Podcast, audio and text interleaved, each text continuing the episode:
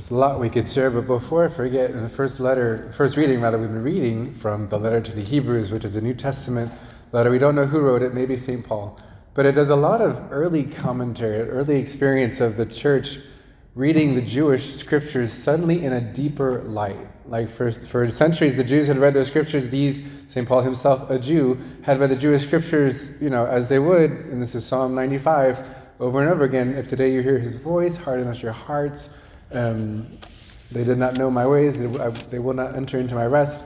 Suddenly, of the New Testament Christian Jews reading it in a deeper light, in the light of Christ, in the light of some sort of eternal rest, in the light of, of some deeper understanding that they had. So, the New Testament interpreting the Old Testament in the letters to the Hebrews is one of the first experiences we see of that.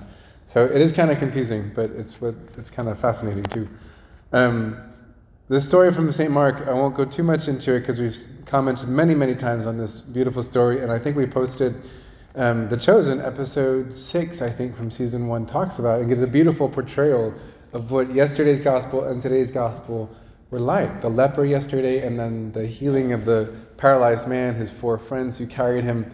Um, just two takeaways for what it's worth. First, their perseverance in faith of the four who carried the paralyzed man. They come to our Lord, they come bringing him some need on their hearts, this friend of theirs in this case. And initially, it's, it's difficult, and they can't seem to get an answer to prayer. They can't seem to reach Jesus. There's kind of a, a, a wall of obstacles to their prayer. Most of us, let's face it, we probably would have given up. We say, well, if you really wanted me to pray, you would have made it easier, so I'm done. I'm checking out. If you wanted me to have a role in your, your, your miracle for this person, you would have made it easy. So I quit. I'm done. And yet, instead, you see these four people so determined, so convinced of Jesus, that they push beyond the initial obstacles in their prayer, in their faith, in their journey towards Jesus. It is hard. Our Lord doesn't hide the fact that the faith journey is hard, that there are obstacles, outside obstacles, inside obstacles within ourselves, and yet we are to push through. We are to be convinced our Lord wants you to push through. Keep pushing. Don't get discouraged when we face the obstacles. Distractions in prayer, doubts of our faith, other people make it hard for us. The church itself, with the things that are not so pretty about the human element of the church, push through. When the teachings challenge us, push through. There are obstacles, but that's why our Lord meeting us there. And they do, and of course, our Lord rewards their faith, their intercession for their friend, and He grants not only the human miracle that they would ask of their friend walking again, but a deeper miracle that He walked away with two miracles. First, His legs able to walk, and second, an un, un, what is it, unswerving conviction. His sins have been forgiven. You could die a happy man in that moment.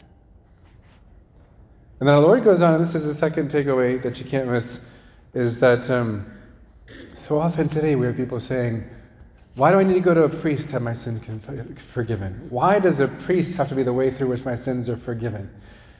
And it's the exact same question that Jesus is confronting in this story. Because when he says, Your sins are forgiven, the reaction of the Pharisees is, Who but God can do that. Why don't you go straight to God? If this paralyzed man wants his sin forgiven, sins forgiven, he needs to go straight to God. And Jesus is saying, now there's a change. So that you may know that the Son of Man has given authority over sins to men. That God has given that authority in our midst. Yes, to Jesus first, but then we know in several episodes of the Gospels, he would give that authority to his apostles. So that you may know that this is happening. The miracle is a sign.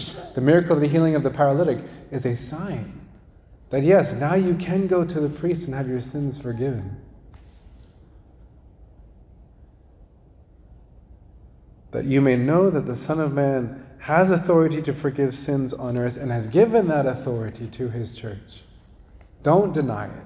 Don't hide from it. Don't be stubborn like the Pharisees to say, I want to go straight to God because only He can forgive my sins. God has said, now there's a, a better way. I've made it more easy for you. Don't turn away from the gift as if it's a burden for us to go to confession, to the priest, even. The priest you like, the priest you don't like, it doesn't matter. Our Lord has given us that great gift. Let us embrace it Let us be Christians, fully Christians, believing everything Christ gave us and not nitpicking which ones we want and which gifts we don't want.